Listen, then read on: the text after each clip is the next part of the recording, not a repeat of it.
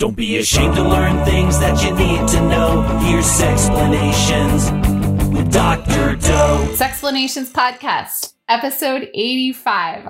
I am talking over the internet with Henry, who is about to come become a new friend. We're going to have excellent conversations, I hope, about sexiness, whether or not that's okay, uh, dating in general, sexuality, whatever we want to talk about to have fun for the next 45 minutes or so. How does that sound, Henry, new friend? Oh, that sounds absolutely wonderful. Oh, good. That's so great. Um, so just to do a couple plug things here. First, I want to give a shout out to the Patreon bosses. So if you go to patreon.com slash sexplanations podcast, you can support the show, which is really beneficial. It helps it going. It pays for it to get edited. I'm just doing this for free um, because I love giving another gift to our audience. But yeah, it would be really cool if it was self supporting. And um, some of those bigger donors we call the bosses, and their shout out names are Ben Trammell, Donna Flint, the Millers, and Zip Wah. So I want to give them a shout out. And to you too, Henry. Um, you are a fan and, and supporter of the show. So I'm I'm reaching out to be like, hey, I have this episode that I think would be really cool for us to talk about. What do you think? That's excellent. I'm really happy to be joining the program. Awesome. Cool.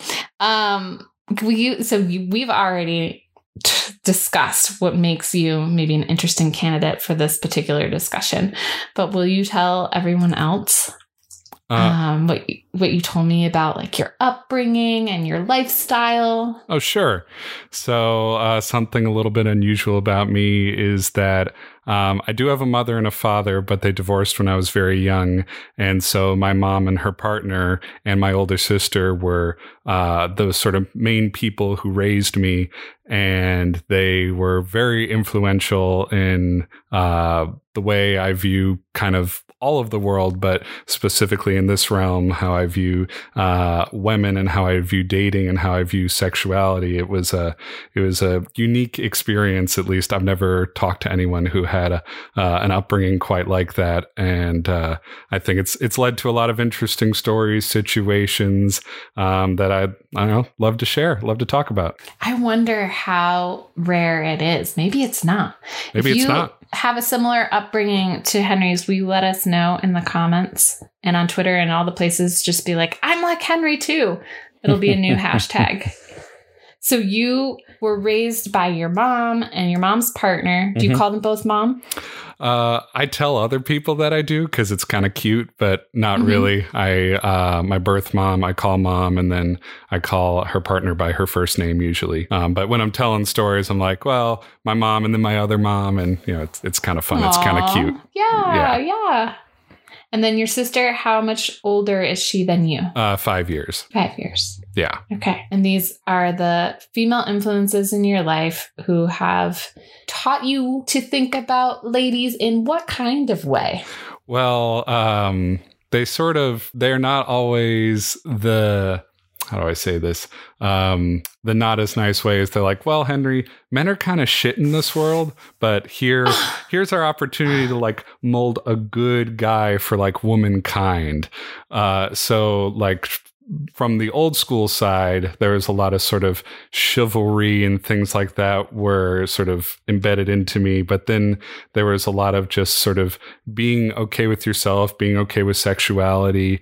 Um, so I remember one of the things my mom did uh, was maybe 13, 14. Sh- no, actually, maybe even 12. She told me very early on, like, hey, I'm going to put a bowl of condoms in your bedroom. That's just, it's going to be a bowl. It's going to be for you. And whenever it's empty and you need it refilled, you just let me know. No questions asked. It will get refilled. Uh, so that's one example of how they were just very open about sexuality and it made it okay to talk about. It wasn't something that was so scary. Um, but at the same time, they were open about it too, which would kind of freak me out. Like I remember I think I was about 15 and I'm waiting for my mom to take me somewhere. I look on the kitchen table and there's a sex toy catalog just on the kitchen table they had left out. And as a 15 year old boy, uh, that really freaked me out. Um, so I'm just sort of staring at it blankly. And my mom comes in and I say, uh, uh, uh let's go. And the, the, next day she says, uh, you know, Henry, I, I, think I know what you saw. Um, but I just want you to know if you have any questions, you can, you can ask like, nope, nope, I'm good. Like, no, but if, if there's anything you want to know, no, no, I'm fine. Um, so it was it was kind of interesting to get that other side or and i remember actually a few years later we were with some of their friends telling that story and they're laughing about it and my mom goes and it was open to the strap on page. And i went i didn't remember that part. So anyway they're they're a lot of fun in that way but then it's uh, a story that I sometimes tell on dates because it it just really helps hammer home the type of both openness and yet kind of uh, the the double edged sword of that. I mean, I'm still really grateful for it, but it's like um, I remember when I was 17, I brought a girl home. I was going to school uh, away from home, going to a boarding school, and my girlfriend wasn't a local, so she came to visit for a while. And my mom was like, "All right, you're 17. We're going to treat you like an adult. Um, so if your girlfriend wants to share your bed, like we understand. Um, I asked her about it years later and she said, well, we're no idiots. We know what happens once we go to bed at night. Why make it harder mm-hmm. for you? Which again is an attitude I really appreciated. But that first, yeah. but that first night, she's like, Henry, I want to, uh, I want to talk to you. Okay. So I go upstairs and my mom's in the bedroom and she's sitting on the bed, she sort of pats the bed. It's like, go ahead, sit down. So I do. She's like, um, she's like, I want to ask you a question. Okay, what is it? She says, uh, Henry, are you making your girlfriend orgasm on a regular basis? And I'm like, I'm 17. That is a, a very hard conversation to have with your mother at that age but we had a we had a whole talk about it. And uh, in the morning i'm making breakfast and my other mom walks in and she goes you know henry i uh, i overheard you last night and i gotta say you're awfully whiny before sex. You might want to work on that so, it sounds like a TV show. I know, right? So, but it's been it's been a total blessing because anytime I had questions about um about birth control or um what I mean, I've had times where it's like, oh no, my my girlfriend started bleeding. I, was that bad? Did did we do something wrong? Does she need to see someone? I wasn't afraid to talk to my mom about that. I had no embarrassment my girlfriend's not always the same case. Uh, if they were comfortable with me talking to my mom about this stuff, either of them, but I've always been comfortable with them, uh, and that's that's really I don't know. It's it's made sex this very open and approachable subject, not this sort of weird taboo thing. And uh, growing up in the Midwest, as you can imagine, not the best sex education. Uh, I was brought up in the uh, the abstinence uh, type of mentality. Um, I I can still remember so many moments from that early those early sex ed classes that were laughable at the time and arguably horrifying in retrospect. Um, I remember we had this sort of there was a green timeline and a red timeline. And the green one showed your physical intimacy progressing. And since it was green, it was okay. But then it would switch to this red timeline. And so the green, it was like hugging and holding hands and kissing. But then the first thing on the red line was French kissing. And they're like, that's where you don't want to go because that leads to sexual desire and you don't want to do that before marriage. Now, I was I was 14 at the time, but because of the environment I'd been grown up, I had grown up in, I mean, I just laughed it off. Um, but now I'm a bit older and I think, oh my God, those people in the classroom who had those sort of repressed upbringings, who have parents who aren't so open about this stuff, maybe they really thought that, oh, I, it's a terrible thing if I'm going to French kiss some boy or girl that I like. I mean, that's mm. scary stuff. Oh, yeah. It's so scary. The things that I've heard, I haven't really experienced a ton of awful sex education myself. I mean, I, I have seen it from afar right. or heard people's stories. Um, but yeah, what I have heard is so traumatic for people. Mm-hmm. And it really connects something that I think is beautiful and pleasurable with a lot of trauma and shame It's a bummer. It is. So I'm glad that you had an upbringing where you could ask questions. Um, I don't know that you have to change your pre-coital squeakiness though. or whininess is that what you Whininess. I said? th- Whininess. I now it, it's been a long time, so I don't know exactly what she meant, but I was probably like, she might have said I was, she was tired, and I was like, no, come on, don't you want to, please? Uh, that's that's what I can imagine Oh. seventeen year old me doing. I mean, he he was only so charming, so I don't know, Haha. but So maybe less of the Henry, don't harass her. yeah, uh, I definitely. I don't think it was going that far, but yeah, it was. Uh, it was something in that area. I'm. I'm sure. Um, but and but also, I remember my mom sobbing to me on the phone when I lost my virginity, which really, uh, which really confused me. She really wanted me to wait till college.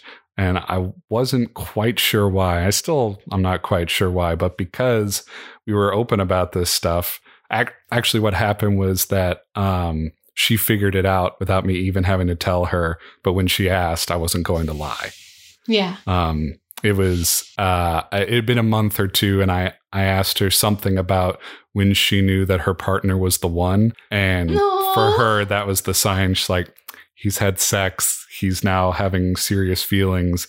And then later, uh, because she asked me, and I said, Yes, I, I have lost my virginity. And then later she said, When the last time I saw you with your girlfriend, I saw the way you looked at her and it was different. And I could tell right away. So there, the, I don't want to generalize, but in my experience, women, at least women in my life, can be very perceptive. So I was, I was amazed by that but um but we talked about it and she she accepted it and obviously was very open about everything after that. And and like i said just it, wonderful to have that openness and have that resource always available within my own family Yes. Wow. Kudos to them. Yeah. I, I hope that either they hear this or you can just pass on the message from Dr. Doe that I am grateful to them oh you got for it For their efforts. absolutely I have a curiosity about part of it. So they gave Sure. you condoms, a bowl of condoms around age 12. Did they teach you how to use them? No, they did not. And that, so while they were open, it wasn't, they weren't, there was an open attitude, but there wasn't a lot of teaching. Um, uh, especially in that area, there was a lot of just don't get her pregnant. So there was a lot of education about why it was important to wear a condom and to know what kind of birth control she might be on. But no, we didn't talk about proper use. And I can say that actually, not it took me a while to learn how to use them properly and it took me like 7 or 8 years to find properly sized ones. No one told me that you might be wearing the wrong size. That had never occurred to me. And once i Oh. figured that out that saved a host of issues. Because it's also an ego thing. It's like i don't want to admit that maybe i need a larger size. Um that's me like being overly confident. But then once i used one i realized oh my god makes a world of difference. This is actually the way it's supposed to work. The condom size thing is something that I wouldn't have thought of to, to teach people that there are different sizes. I guess on Sexplanations, I talk about a fit kit, which you can get from different companies to measure the length and girth to determine the best condom brand. But it's that kind of thing that happens on the podcast where people will Mhm. bring up things that they have learned throughout their life about sexuality that I'm, gosh, that is something that I wouldn't have thought about saying in a sex ed class, but has clearly made a difference for this person. All these things, sex ed, it needs to be taught the way we teach math and English. Let's just get rid of math and English and just teach sex education. And in the process, teach people how to write and read and calculate, but not, you know, you don't, yeah, i like this it is my bias. I, I i understand Wow. So you didn't learn how to put them on, but Nope. you had access to them. The reason why I bring that up is because I had been teaching teenagers how to put condoms on for, I don't know, a decade before my own kiddo. So she was 17. I was her foster mom. There isn't that um, bond at birth that I, I do know people make that distinction when you're talking about uh, foster to adoptive children, but there's Right. still this social relationship dynamic of mother daughter. And I, I know that because I had been teaching teenagers how to put on condoms for years. And when it came to her, I was like, here's a condom. and then had to take a deep breath and be like, nope, that is what traditional parents do or caregivers. And I want to be the caregiver that I proselytize about. Like, take it to the next level, teach them how to use it. And so, not only did I teach them how to use it, but I was like, okay, now show me that you know how to do it. Okay, now show me you know how to do it again. Now show me you know how to do it with your eyes closed. Like, touch this thing and uh, what's it, like remove the fear of the unknown or the unfamiliar and just have it be this secondary part of your body. And it does it removes so much worry about it and stigma. And then people are just like mm, condoms everywhere on my arms on my legs on my head. So Now- i like hearing other people's stories. Well, I should I should specify now that I think about it. While my mothers did not teach me, it is very possible they offered and that I declined through personal embarrassment. I it's a long time ago, so it's hard to remember, but I could easily see my mom saying, You know, I've got some bananas if you want me to show you. And I'm sure 15 year old me, 14 year old me would have been like, No, that's terrible. I'm fine. It's easy enough. I, I could easily see myself doing or saying something like that. Did they encourage you to use them for masturbation, or was it just presume, presumed that it was for intercourse? I don't think there was any sort of assumption. The the key was they're there if you need them and then if you need more just let us know. Although uh, she made a big deal about it for a long time and then when it came time for this to actually happen it wasn't a jar she just bought me boxes. Ah, So Yeah, not cool. not that that's better or worse, but and the funny thing is the first time I went to have sex, I didn't think it was going to happen. So all the condoms were back in my dorm. So I had to go out and buy them and I didn't know what to buy. It, it it's kind of I think about it as like the moment I became a man. It was such a it was such a strange experience of like uh, I'm 16 at the time, and I'm visiting my girlfriend. I'm at her folks' place for the weekend. And I didn't think she wanted to, and it was a big deal to me. And since I hadn't didn't think it was going to happen, I left my my box that my mom had bought me at the dorm, and so she was too embarrassed to. Get, this was like a town of a few hundred, a very small town. So she's like, "We can't buy them in town. We're gonna have to go to the next town over."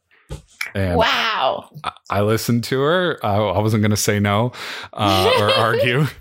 so we went to, we went, we drove like 20, 30 minutes to a Shell station. And I, and she stays in the car. I go and I get into the the convenience store and there's like a maybe teenager, maybe college kid at the cashier, nobody else. And I stand and there are only two condom choices. They're like three packs. One is like a thin and one is a ribbed. I mean, I remember it like it was yesterday. And I'm just staring because I have to make a choice. And then I hear the cashier go, Oh, I see what you're looking at. Uh, uh. And I, I was mortified. I was like, "Oh my god, just get me out of here!" So I grabbed both. So Nice. I take him to the to the register, and as he's ringing me out, some more teenagers or college kids come in, and I don't know any of these people, but all of a sudden they see what's on the counter, and they're like, "Oh, someone's getting laid tonight," and all this stuff, and I'm like, "Just get me out of here!" Um, Lots of celebration for you. Oh, it was nuts. And I, uh, so I, I paid, I got in the car. My girlfriend was like, So, did you get them? I'm like, yes. Can we go? Please. so embarrassing. And it didn't even happen that weekend, of course. Well, we tried, but it was one of those, all right, my parents are gone. We have 10 minutes. Go. And I was not in a condition to, uh, to perform under that kind of anxiety. So I, I think that's something that people sometimes forget how lucky they are that at cer- most of their life they can have sex with anytime they want relatively. But when you're first sexually active, there is so much most of the time there's so much sneaking around and trying to find are, are the parents gone or, or are we going to drive out to some park or whatever it's just like a whole new world um, that years later you totally forget that you ever had to deal with Yeah. Oh goodness. anyway sorry to go on such a long rant these are just fun no, stories I'm just I'm learning and thinking about so much. Uh, it's interesting to me how the sex shame can motivate people to drive a half an hour to a different city to get condoms, and then there's embarrassment when people are celebrating you having sex and thinking about you doing that. When right in that scenario, you have a cashier who is going to probably be working behind this conveyor belt for the next hour or evening while you're having sex um like Right. you, you're in a position of pleasure here but there's still embarrassment for you and it's so fascinating to me how we respond to different sexual things and different sexual experiences and how that changes throughout time or if we're given permission to think about it differently. Right. Yeah. And and for me that's something that changed with my own personal sexual confidence because not even 2 years later I'm going off to college and I got an apartment as an 18 year old I'm like at Walgreens with my mom and we're getting toiletries and we go by the section with the condoms and the lubricant and she's like all right Henry are you stocked up on condoms are you stocked up on lube and I said I could always use more. So we grab some with with you know my body wash and shampoo and everything, and we go to the counter, and the cashier starts talking to us. She's like, "Do you know he grabbed these items?" And my mom is there and says very proudly, "Yes, I'm buying them." And the cashier is like, "Are you sure?" And I wasn't that embarrassed because I was like, "Yeah, I need them. Please ring us up."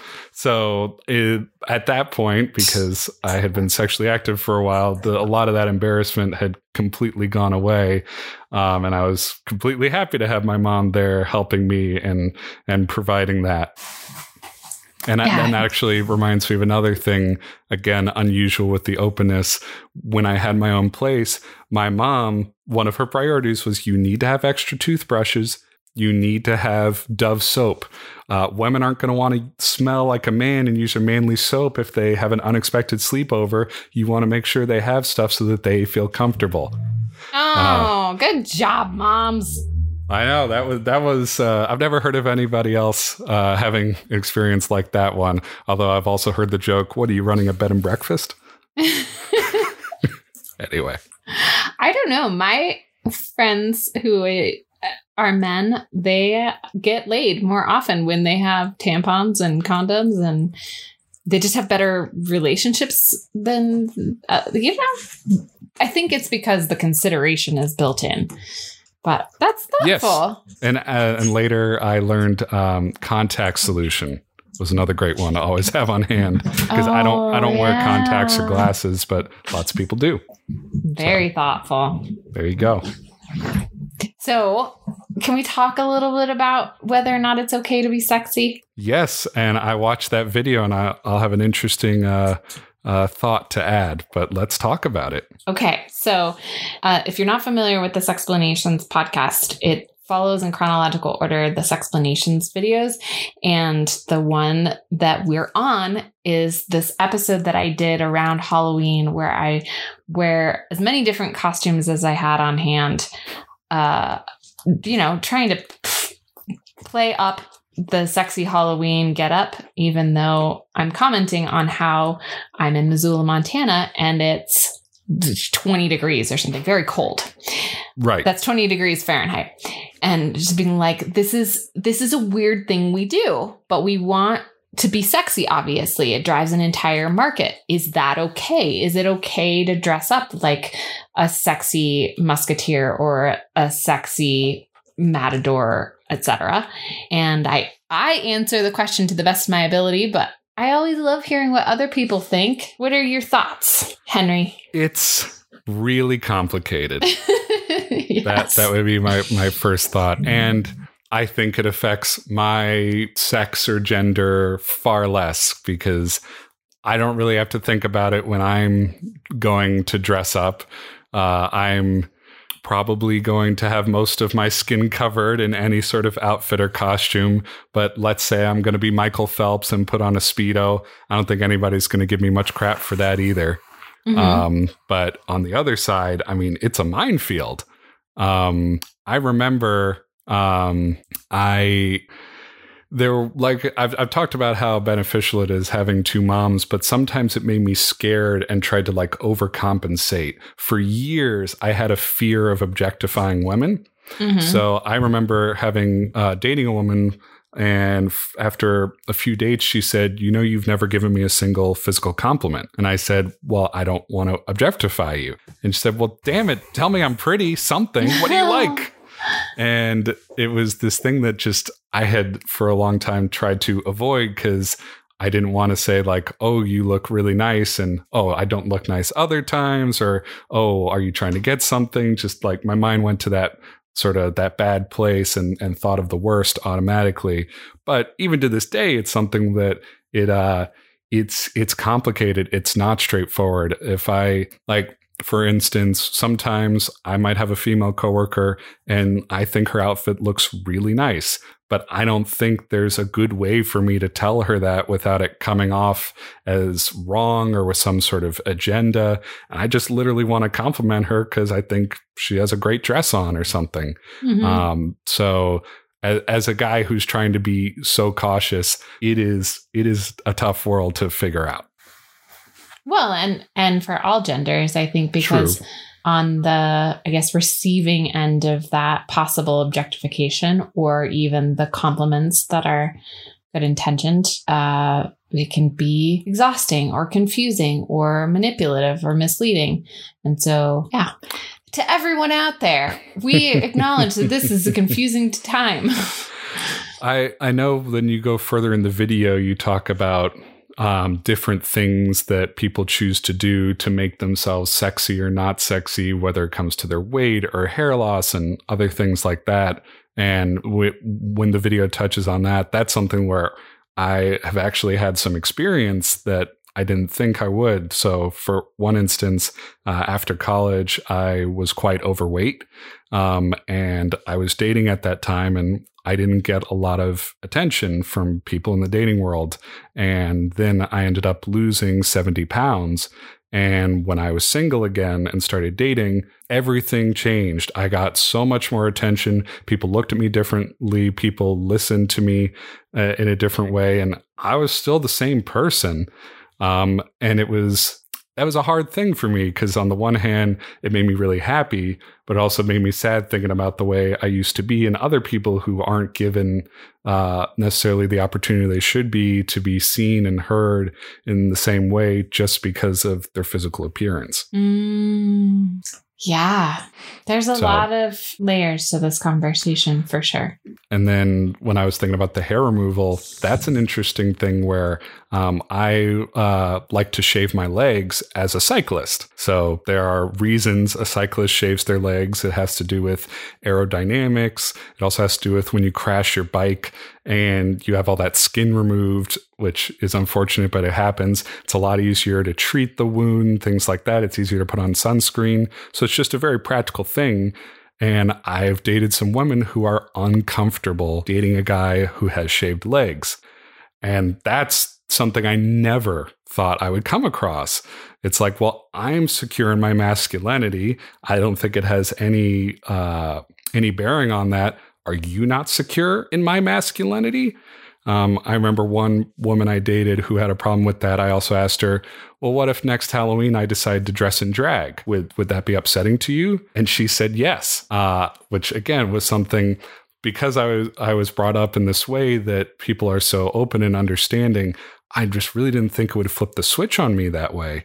Um, and that was someone who, I mean, that that made me uncomfortable. It's like, wait, I can't express myself because of the way you you view your gender norms. Um, that was that was rough, and it gave me the slice of, oh my god, that's for people who have to deal with this all the time. That is that is hard when you just want to express yourself and have a little fun. I I know I will make an ugly woman if I ever dress in drag, but I think it would be fun. Why can't I try it? Yeah, or you wouldn't make an ugly one. I mean, That's to quote and my that, mother. that thing too, right? Is I think we're shifting and our communication and our understanding of people to be like, okay, is there ugly? Do we mark that? Or is there gender? Is a skirt somehow related to certain reproductive organs? And are certain reproductive organs even related to the way that you feel as a person and want to express yourself gender wise? So I, I am confused by it uh, as you are. I love having hairy legs because it is excruciating for me to remove hair. And um, my partner removes his armpit hair more than I do. Like that does that has nothing to do with my genitals, with my mind, with just nothing. Right. Um, but I don't know that we are finished navigating that. I think that there's a lot more to unpack and be curious about around gender and gender expression and beauty and attraction and whether any of that matters or we're all going to end up wearing gray smocks someday in Hunger Games, you know? I, I somehow don't that's think we're going to Hunger end up there. That's uh that's the Divergent series. I'm mixing up my dystopias. Ah, Yes, sorry, what were you saying? yeah, that's okay. No, um, well, I was going to transition and ask um, one thing I'd love to hear more from you about is the is the dress codes when it comes to school because that's something where I feel like I, my opinion is uh, uh, it's it's more like I, I'm afraid to almost have an opinion because it's I can see instantly how complicated it is the that um, that intersection of self expression and distraction. Um, but why am I distracting? I'm just being myself, and this is just my body and who I am. And I know you you in the video you compare it to perfume, but I'd love to hear you talk a little bit more about that. Okay, let's see if I can. Um Sorry to put you on the spot. No, that's great. So I should say from my own uh, experience, the the perspective that I have is that I have attended private schools, um, probably half of my life and public schools, the other half. So, um, like three years of smocks that were plaid and scratchy with white blouses and little red bows. And then uh, I think five years of wear, wear whatever you want. And then puberty was all private schools with very um, mild kind of dress code.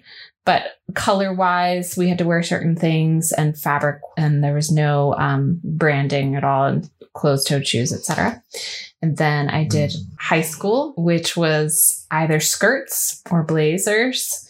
And um, and, and then we did have a full on dress code about half the time. And we went to school on Saturdays. And on and in college, I attended a public university and you know got my first pair of jeans and or like a, like a whole wardrobe of jeans, I should say. So I am familiar with how those outfits did or didn't affect my education. Mhm. And I would say that an, an additional kind of perspective is watching my teenage daughters go through high school and public schools where they were able to wear, uh, you know, high heels and short short shorts and tank tops like bralettes etc things that we would not have been permitted to wear in either my public or private school settings okay so that being said um, I think that the major kind of guiding lights for me are context and intent. So if the context is that you're going to the beach, it makes a lot of sense to not wear a three piece suit that is more appropriate for something like a wedding or a funeral.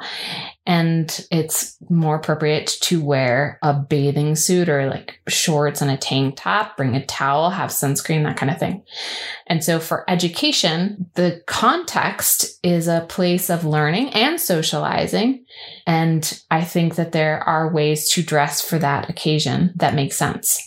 And if you want to express and your sexuality more during that age, I think that that's that's okay. There's nothing wrong with that, and I think that can be done after school. Um, I don't think that a person's um, like how their leggings or whatever fit their bodies is anyone else's business. And I don't think that what I wear determines whether or not you act out sexually or you are um, or i have to change my behavior. But i do think that what i wear can be distracting beyond it being sexual. It can just be distracting because it's like that is that is strange for the context and the intent. Like why is lindsay wearing a bikini at the funeral when we are at a funeral and the intent is to focus attention on the person who has passed and not on Lindsay's appearance. But at the mm-hmm. same time, if I'm wearing this bikini because it connects me to the deceased and it or or I remember there's a an image of someone I think wearing a a man wearing a, a bright yellow mini skirt to a funeral because the deceased had asked him to do that, right? If if that is mm. the intent, okay, that matches.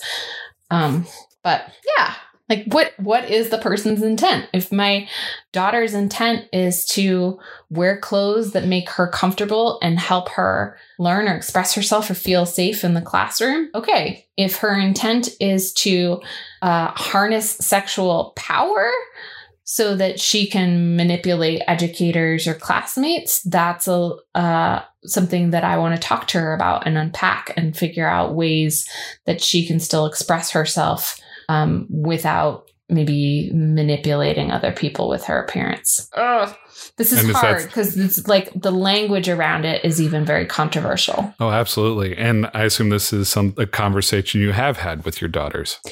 Uh yeah, yes, I have, but very delicately. Um so the first kiddo that I raised, I remember she she's 5'10 so already much taller than me and her peers. And she wanted to buy these three inch heels to wear to school. And I said no. And at that time I had a, um, I would buy the clothes for my child. Whereas later on in parenting, I would just give them money. But in, at this moment, I was like, no, you can't wear those. Not because I want to, to shame people who wear that kind of heel or think that you're sexualizing a situation, but because I don't want you to break your ankle. And there's no need to be wearing three inch heels when you're going to and from school on a bicycle and then at school. But in retrospect, I was like, gosh, Lindsay, is that any of your business? And was that the right call? And so with the daughters who came later, I was much more lenient with what they wore and tried to um, really send home the message that they looked beautiful in all things and that there were ways to wear things that um, that they might feel more comfortable in. So they weren't constantly like adjusting or pulling wedgies out or things like that. Like what about these shorts or what about this top? And then really complementing the things that i think that they would be warm and comfortable in versus uh, sexual and naked.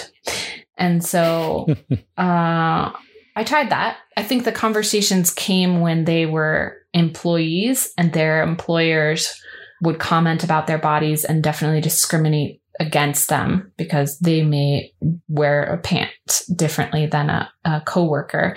And in that case, I was like, you want help filing a lawsuit, like let's do it because you have every right to wear the same black slacks as the other person and you're just being discriminated because your body shape is different than that other human.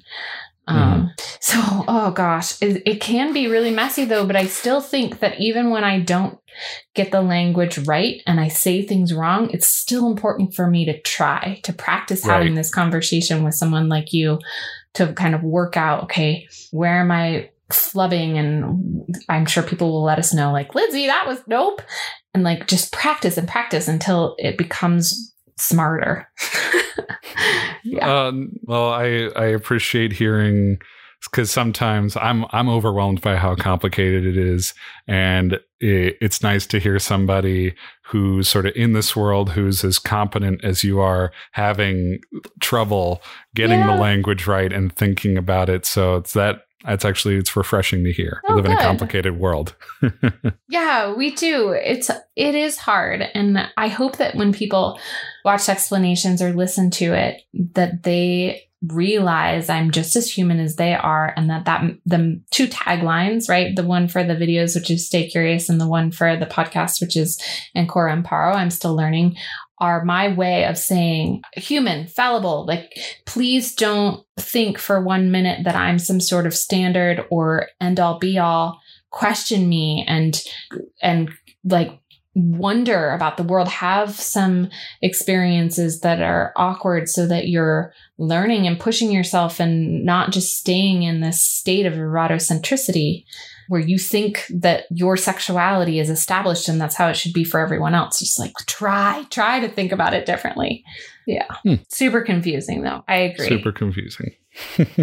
yeah, they, they're it's not simple. And I I think I learned that the most when I became a parent because before that Mm. I could really um, you know, look at how people raise their kids and be like black and white. It's it really is this easy. You just give him the condoms, you teach him how to use them, encourage him to start when he's masturbating so that he always associates condoms with pleasure and condoms with orgasm. And um, when I started working with my own kids, the ones that I am responsible for um, value developing with, uh, it became so much more nuanced. And suddenly it was like, oh gosh, what are what are the values that I want to attach to the lessons about their sexual health?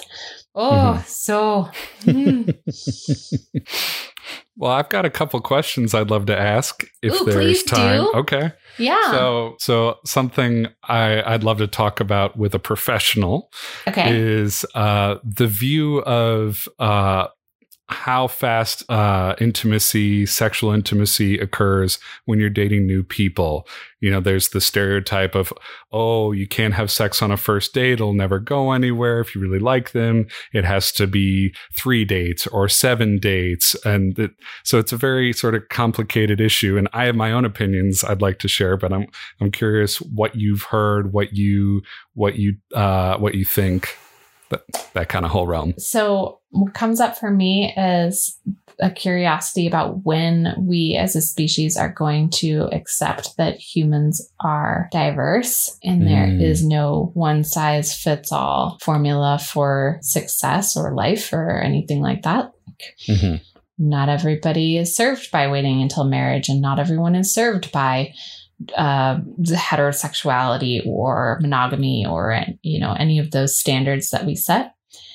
So in that, um, my response to when intimacy starts, gosh, sounds like a whole video in and of, of itself. I I would mark it less by time and more by um, the factors that you want to be in place to make that decision from. So for me, it would be do I have enough? Um, do I have the ability to contact this person if I contract a sexually transmitted infection from them or somehow give one to them and we're estranged? Do I have the ability to have that conversation with them?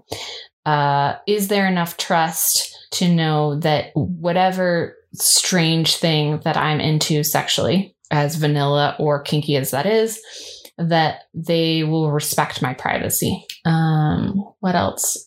Uh, do we have a place for me that is warm and clean uh, and private to engage in whatever intimacy that is? And I'm trying to, attraction isn't really on that list for me. Mm-hmm. Um, I think when I when I choose a partner, it is, but I think uh, I can I can envision being a sex worker or a sexual healer, and in that scenario, the intimacy has nothing to do with whether or not I'm attracted to them. It has more to do with um, the professionalism.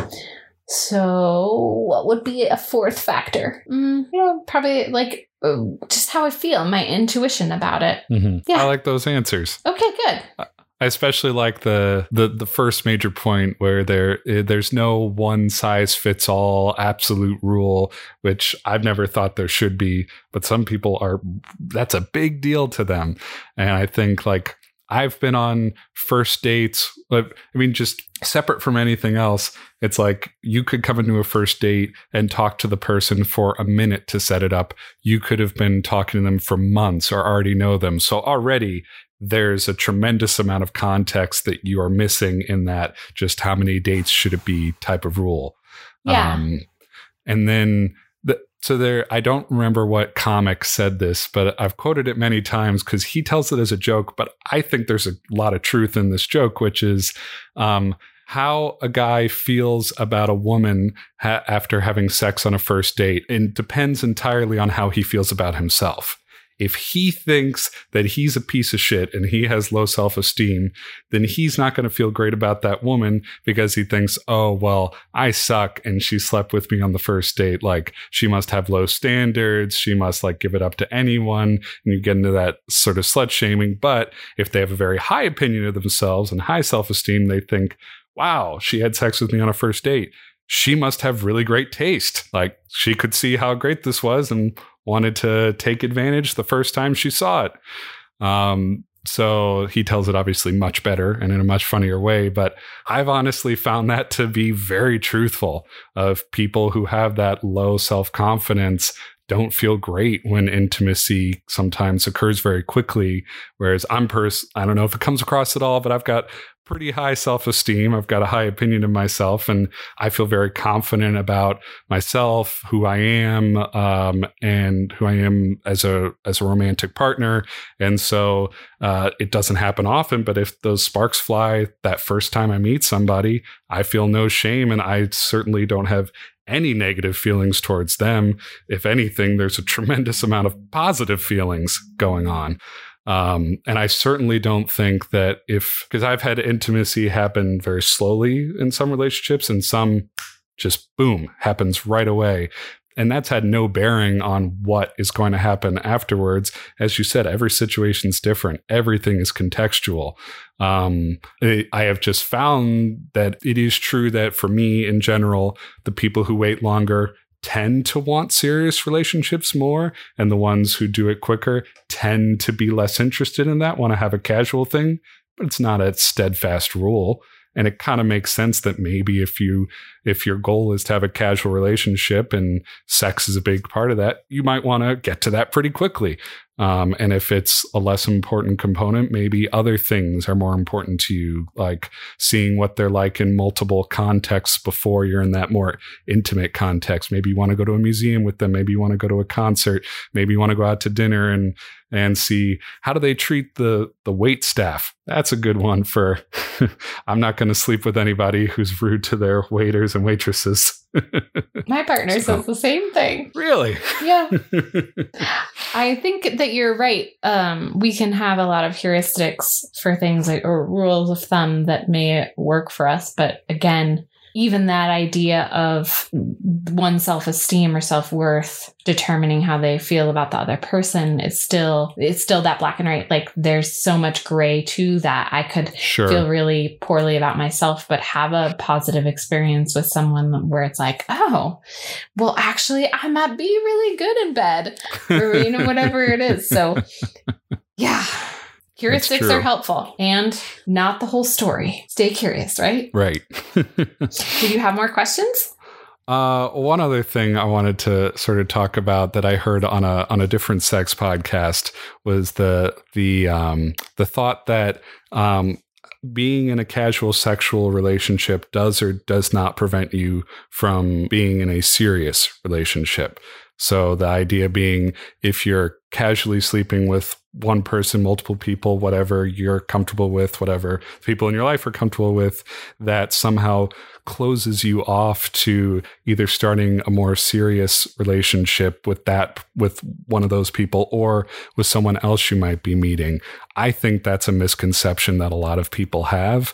Um, because I can say in my own dating life that if I come across somebody and they're not interested in a serious relationship or I'm not, I don't dismiss that. I might try to have that casual relationship.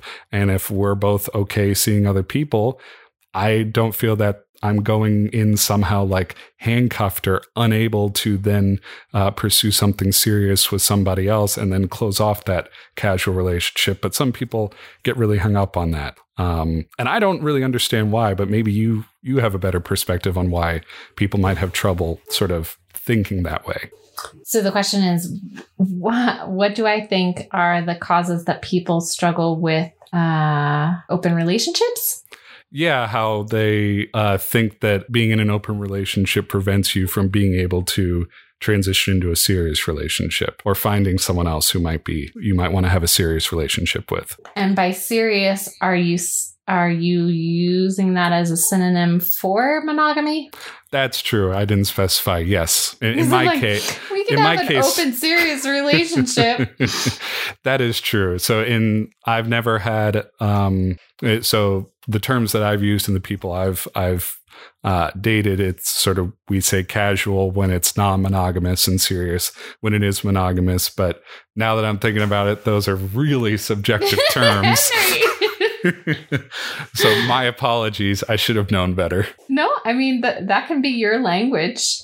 Um, but I will say for me that open relationships can definitely not any non-monogamy can be very serious and monogamy can be very casual.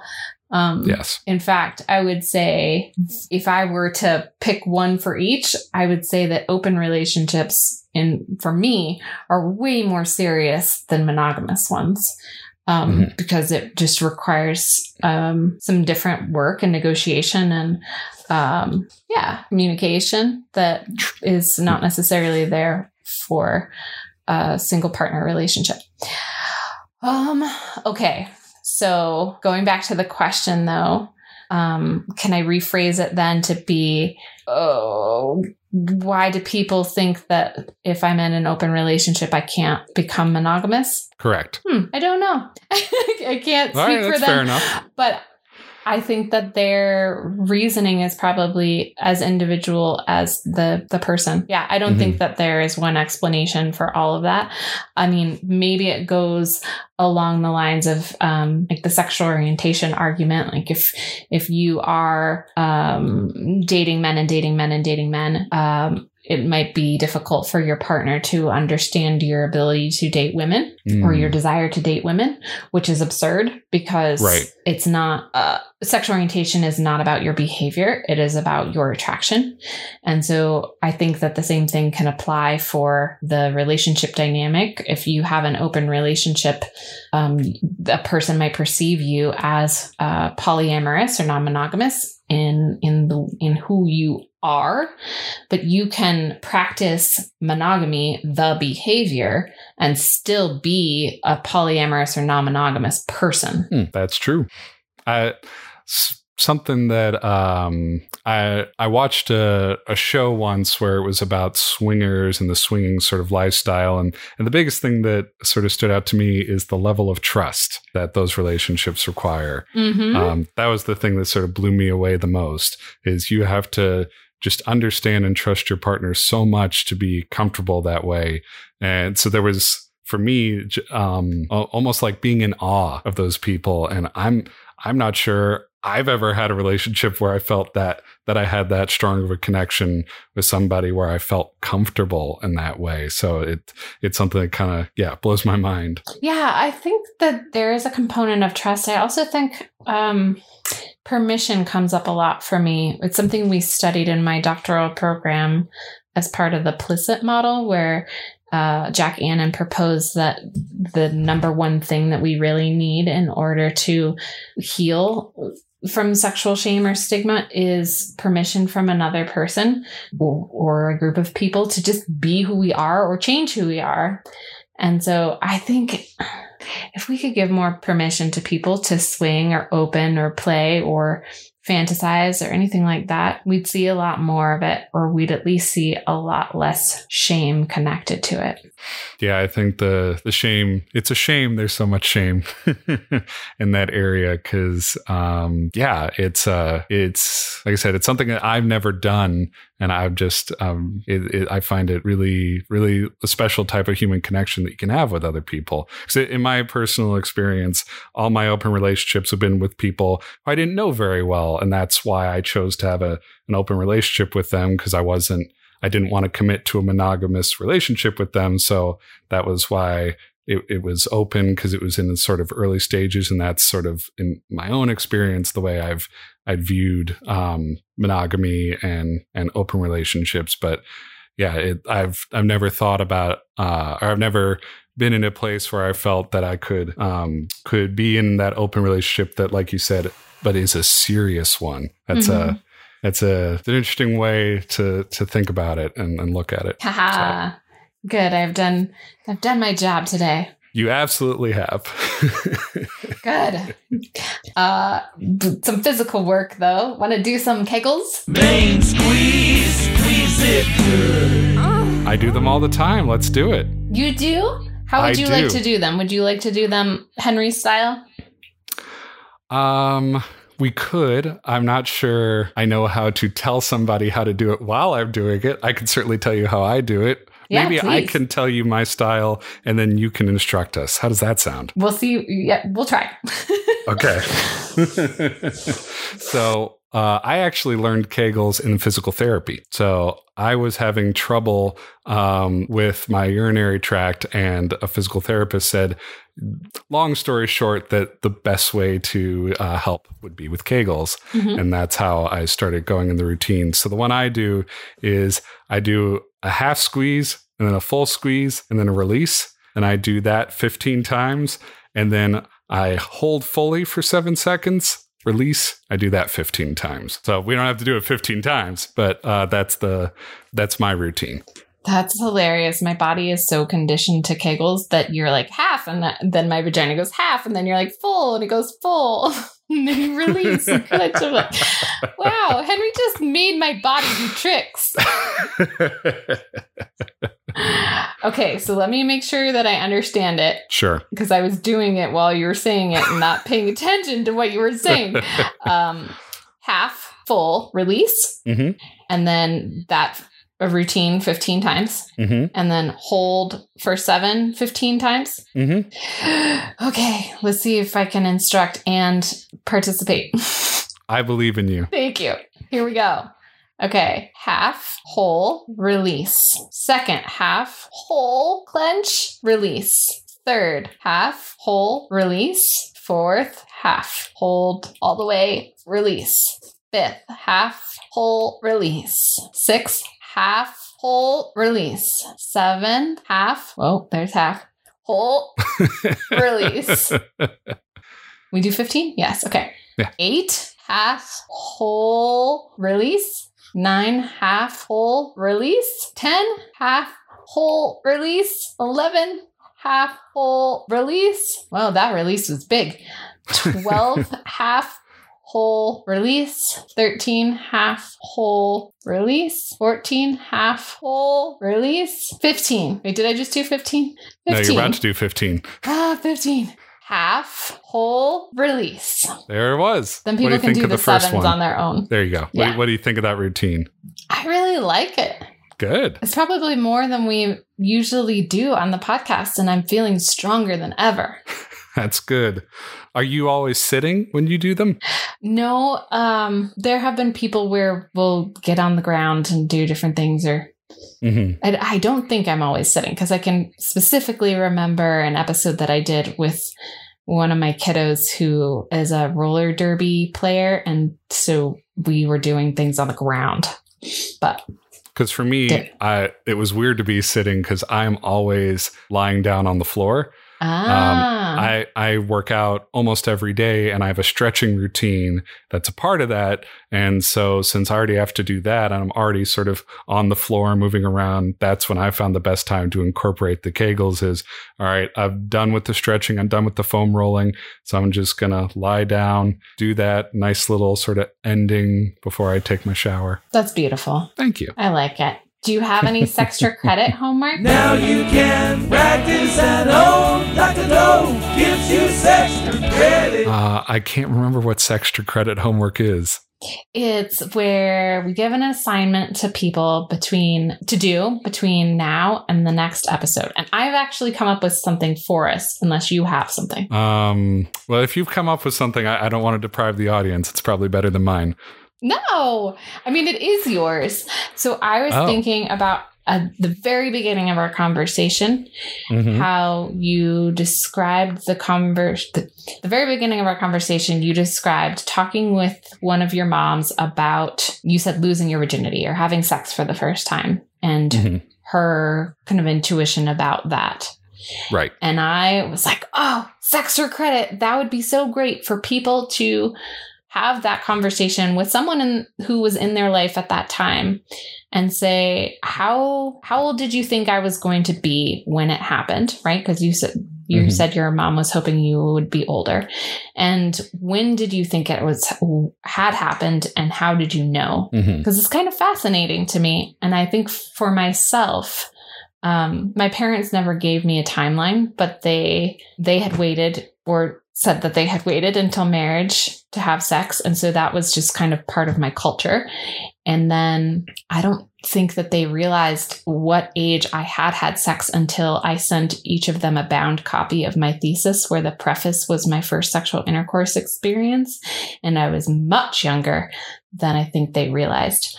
Uh, so I think it's a, a powerful conversation to have, and it can open up more dialogue about how we perceive each other and and what matters. Like, does it matter when we had our first experience, or who it was with, or where it took place, and what are the value systems built around that? I don't know. Hmm. If you have something better, Nothing. can add it. Oh, I'll, let me think for a moment. Um, hmm. I had a fleeting one, but it's terrible, so I won't subject the audience. That's okay. Um, so so no, does that I- sound reasonable then? no, it seems reasonable. It, uh, what was floating through my head while you were talking about that was um, another reason I was so glad to have the open relationship with my family. Otherwise, I would have possibly done something really dumb at that age. Mhm. Um, so I I I haven't talked to a lot of my friends, so I don't know what a lot of first sexual experiences are like.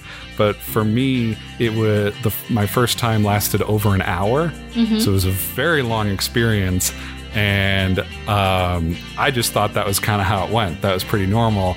And my my partner at the time really liked that. She wanted it to go on sometimes even longer. I was like, oh, I don't know if I can go for like an hour and a half or two hours in one session consistently. And so I started looking into Viagra, not knowing anything about it. And so I was like, I should probably ask my mom. She could probably tell me about it. And she scared the hell out of me talking about if you're that young and you don't need it, all the things that could go wrong if you were to take Viagra. So I'm really glad Oh, yeah. I talked to her about it because you know you can have blood clots and all sorts of other issues if you're not if you don't think about it before you take something like that. And just because I didn't understand the context, it's like, how long do you want to last? Do you know how long her body can take that? Like, what are you thinking? kind of a thing. So, um, so I was really glad we were able to talk about that, not do something monumentally stupid. So, Well, just uninformed. Trying Yes. to do the best you can, and then, yeah, you avoided priapism. That's good. Good, good job, Henry. Good job, Henry's Thank you. moms. Yes. No, they've they've, they've done a great job. Well, thank you for being on this Sexplanations podcast. We did it. we did it. Woo! Yeah, it's awesome. And Cora Amparo, I'm still learning.